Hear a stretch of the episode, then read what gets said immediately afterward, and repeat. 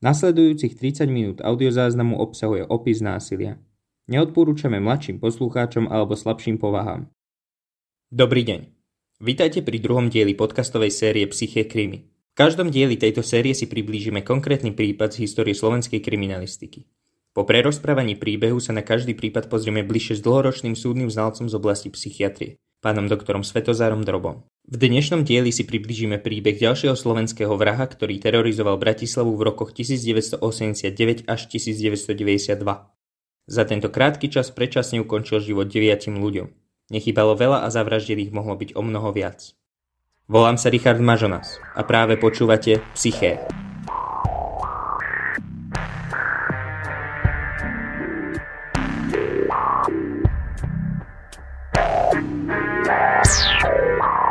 Premiéru mal v našom hlavnom meste, v Bratislave, 7.10.1990. Jeho obeťou sa stala 88-ročná Terézia Revesová. Po objavení tela obete zamestnancami domova dôchodcov boli okamžite privolaní príslušníci policajného zboru. Experti z oblasti kriminalistiky konštatovali, že páchateľ musel do bytu vniknúť cez otvorené okno, keďže bytové zariadenie sa nachádzalo na prízemí. Čas smrti obete bol odhadovaný na hodiny medzi polnocou a 6 hodinou rannou.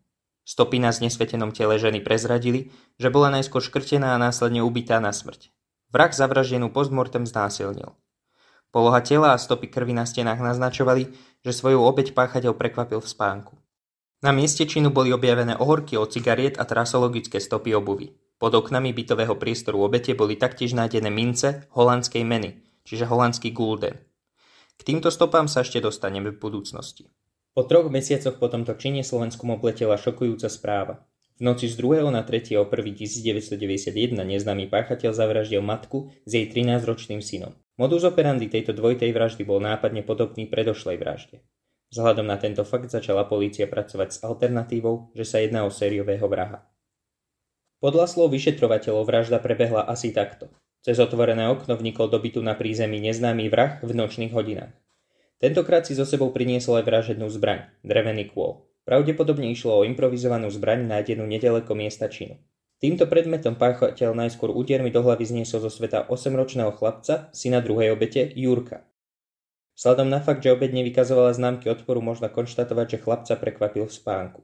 Po tomto čine obrátil svoju pozornosť na matku chlapca, ktorú zniesol zo sveta rovnakým spôsobom.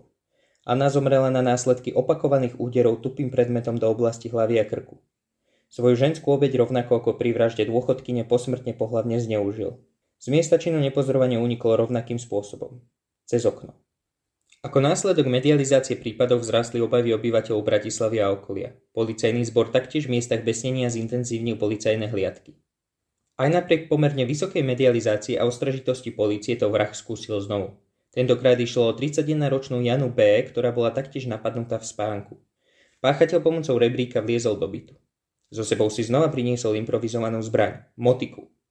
Svoju obec začal brutálne byť, no tá sa aktívne bránila, čo páchateľa pravdepodobne vystrašilo a z miesta činu ušiel.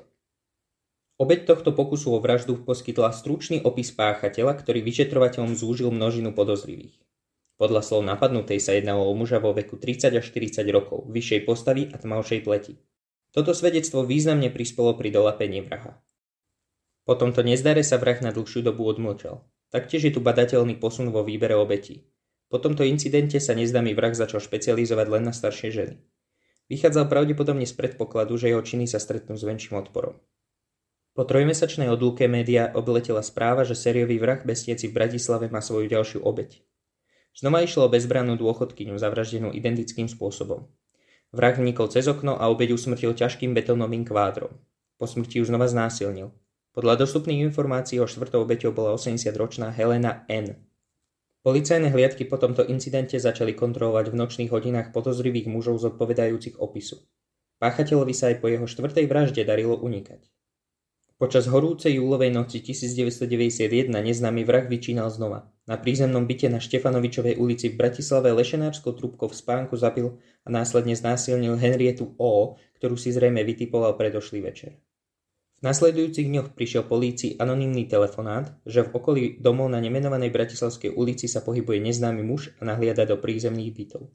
Polícia okamžite zareagovala a na miesto vyslala policajnú hliadku. Podozrivého sa podarilo zadržať a predviesť. Išlo o istého Ondreja Riga. Ondrej Rigo bol recidivista, doposiaľ 10 krát súdne trestaný, väčšinou za majetkovú trestnú činnosť. 6 krát bol vo výkone trestu, prepustený bol až ďaka kontroverzným husakovým amnestiám. Po vypočutí ho policia prepustila na slobodu. Nasledovalo dlhšie obdobie bez vražd. Verejnosť si v tomto období vydýchla. Mnohí na brutálne vyčínanie už zabudli. Život sa teda postupne vracal do starých kolají. Po 8 mesiacoch však mnohí z tohto presvedčenia vytriezveli. V noci z 3. na 4.3.1992 vrah znova vyčíňal. Na onen svet predčasne poslal Matildu U. Všetko nasvedčuje tomu, že ju páchateľ na smrť ubil lešenárskou trubkou, posmortem znásilnil a okradol. Po čine polícia okamžite zatkla hlavného podozrivého, Ondreja Riga. Ondrej Rigo trval na svojej nevine, ako alibi uviedol nasledovné. Pred vraždou bol vraj s družkou na filme Mlčanie jahniat. Po filme sa rozdelili, on sa prechádzal po meste, až kým neprišiel na obchodnú ulicu. Tu videl neznámeho muža vchádzať do domu, nevedel kam ide, tak išiel za ním. Tohto muža neskôr videl odchádzať z domu oknom a tak sa išiel pozrieť, kde bol. Vliezol do bytu, v ktorom na jeho počtovanie našiel zavraždenú pani. Samozrejme toto alibi mu tentokrát na prepustenie na slobodu nestačilo. Prezradili ho aj strikance krvi na oblečení, ktoré podľa kriminalistov mohli vzniknúť iba v čase vraždy. Na základe cezhraničnej policajnej spolupráce sa prišlo aj na ďalšie, pre našich vyšetrovateľov doposiaľ neznáme vraždy spáchané v zahraničí v rokoch 1989 až 1990. Rigo bol v tom čase ako množstvo iných občanov porevolučného Slovenska skúsiť šťastie v západnej Európe po prepustení z väzby na základe amnestie. Podľa informácií získaných od nemeckých vyšetrovateľov Rigo svoju kariéru vraha odštartoval už v júni roku 1989. Vo svojom mnichovskom byte skonala pod chladnokrvnou rukou vraha Nemka Helena S. V Rigov neprospech pri tomto ohavnom čine svedčil skoro identický modus operandi. Pokročila nočná hodina, usmrtenie úderom do hlavy kovovou tyčou, posmrtné znásilnenie a následné okradnutie. Ďalšia vražda nasledovala o necelý mesiac. Zavraždená bola Ilka Z. Znova totožným spôsobom. Po Nemecku Ondrej Rigo cestoval na skúsi do Holandska. Aj tu vraždil. Obeťou sa stala Maria van der Welf, zavraždená 27.9.1990. Po vražde a znásilnení z jej bytu odsudzil rôzne predmety, medzi ktorými boli aj holandské mince. Tie isté mince, ktoré boli nájdené pod oblokom jeho prvej, slovenskej obete. Postupne sa teda dostávame k celkovému počtu 9 obetí v troch rôznych európskych krajinách. Na základe vyšetrovania je zrejme, že svoju kariéru vraha Ondrej Rigo naštartoval v Nemecku, pokračoval v Holandsku a ukončil ju v jeho domovine, na Slovensku. Práve pre tento fakt ho zahraničné médiá prezývajú medzinárodný vrah. Rigo aj napriek nespočetnému množstvu priamých dôkazov trval na svojej nevine. Vraždy mu tak bolo potrebné pred súdom dokázať. Stopy v jeho neprospech boli napríklad už spomenuté strikance krvi na nohaviciach a analýza DNA získaná zo spermí nájdených na telách obetí. Rovnako sa biologické stopy extrahovali z ohorkov od cigariet nájdených na miestach činu. Na počtovanie expertov nikdy neboli nájdené vrahové daktyloskopické stopy. Bolo tak údajne preto, pretože vrah si vždy prečinou vyzul ponožky, ktoré si následne navlíkol na ruky a takto sa pohyboval po bytoch obetí. Túto praktiku sa pravdepodobne naučil pri výkone trestu. Ďalší významný dôkaz boli trasologické stopy. Trasologické stopy sú stopy, ktoré vznikajú vzájomným pôsobením dvoch predmetov. V tomto prípade myslíme konkrétnu trasologickú stopu, otlačky podošvy topánok. Druh obuvy, ktorú nosil Ondrej Rigo a ktorou tieto stopy zanechal, sa na Slovensku nevyrábal a ani nepredával. Rigo ich obdržal v utečeneckom tábore v Nemecku. Význam tejto stopy spočíva v tom, že prispela k prepojeniu zahraničných brážd s tými slovenskými. Ahoj, znova ťa tu vítam a dnešný diel je teda o Ondrejovi Rigovi. V akých súvislostiach si spomínaš na tento prípad? On bol skúmaný v oddelení, ktorého som v tom čase bol vedúcim lekárom, jeho duševný stav a ja som robil e, elektrofyziologické, sexuologické, pneumopletizmografické vyšetrenie. A ako takéto vyšetrenie prebieha? Pneumopletizmografické, samozrejme. Nebudem sa ani skúšať zopakovať toto slovo, ale ako také vyšetrenie prebieha? E, je to na EKG prístroj sa zachytáva prekrvenie malej paňve, pritom keď sa e, skúmanému ukazujú sexuálne relevantné obrázky s rôznou tematikou, normálnou aj deviantnou. A Rigo je taký prvý náš sériový vrah nie že prvý, ale taký najúspešnejší v úvodzovkách, pretože má tam 9 obetí. Čo je to sériový vrah a aké kritéria musia byť splnené, aby sme mohli hovoriť o sériovom vrahovi? Sériový vrah je vrah, ktorého modus operandi je veľmi podobný, keď nie identický, ale nič iného obete spoločné nemajú len ten modus operandi. Takže je ťažko vypátrateľný, čo bolo aj v Rigovom prípade. A v rámci prípravy na dnešnú epizódu si mal možnosť prečítať si znalecký posudok o Ondrejovi Rigovi. Uh, mohol by si stručne zhrnúť závery tohto posudku? Bol hypersexuálny. Čo to znamená hypersexuálny? Jeho sexuálne pudenie bolo zvýšené oproti populačnému priemeru ten samotný modus operandi, to, že obeď najprv znehybnil, tak ten skôr e, bol motivovaný tým, že on nepotreboval spoluprácu partnerky, to pre neho nebolo zaujímavé, on bol úplne citovo chladný, takže rád mal partnerku, ktorá vlastne nespolupracovala. Bola u neho nájdená nejaká sexuálna deviácia?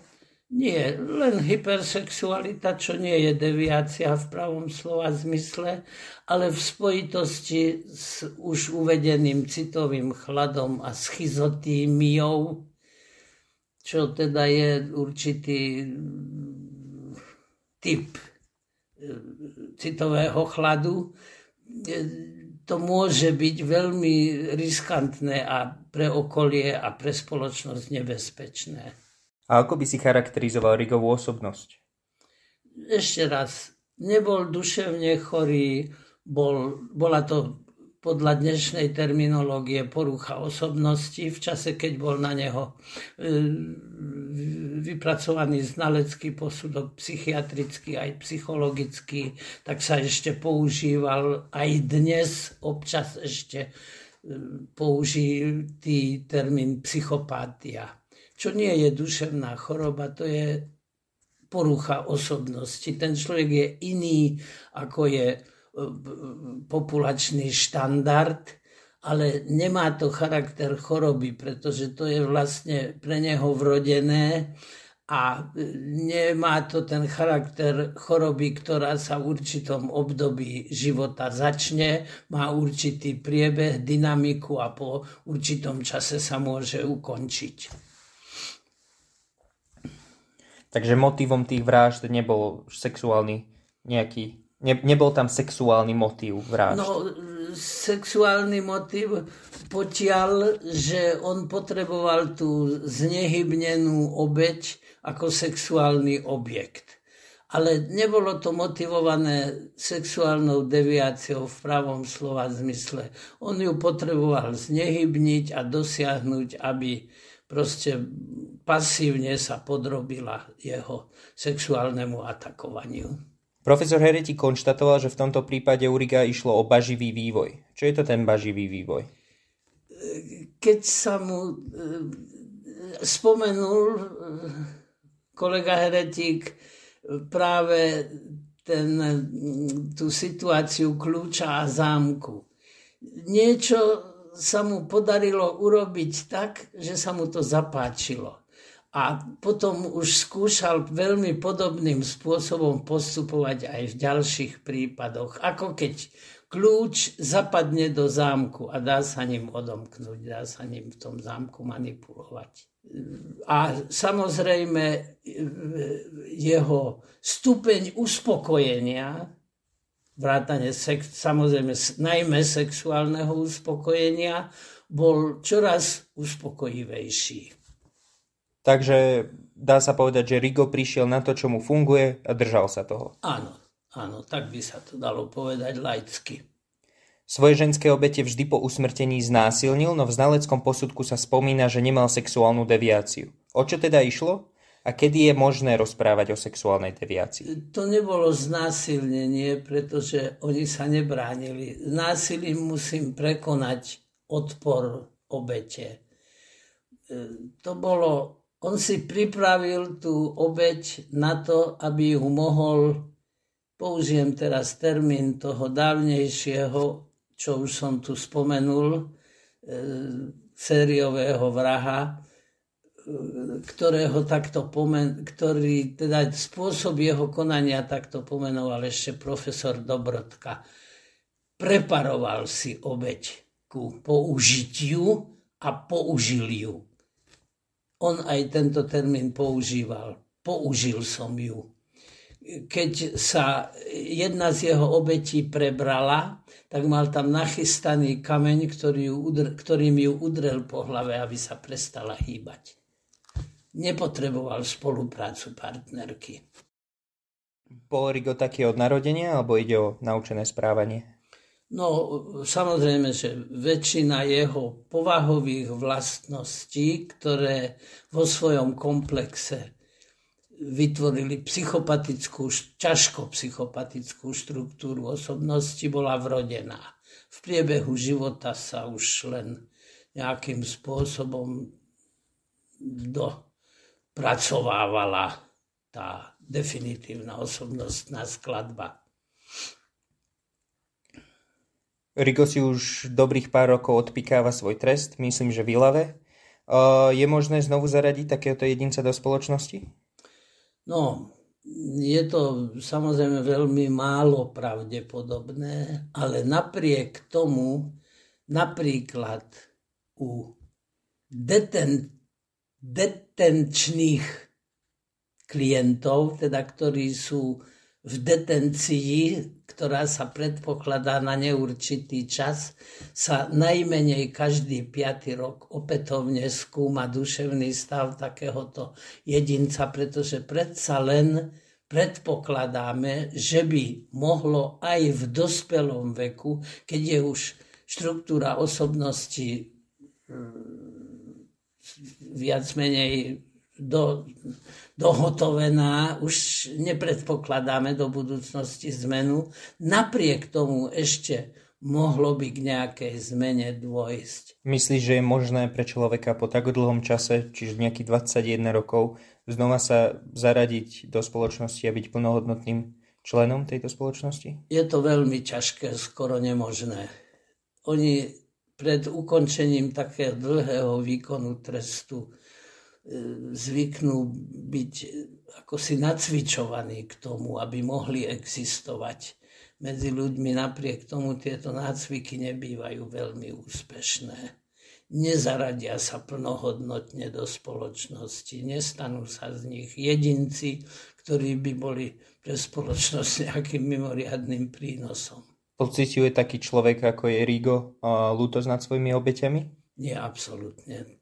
Toto je emócia, pre ktorú, ako si ja hovorím vám tak troška eufemisticky, nemá v mozgu ten správny závit.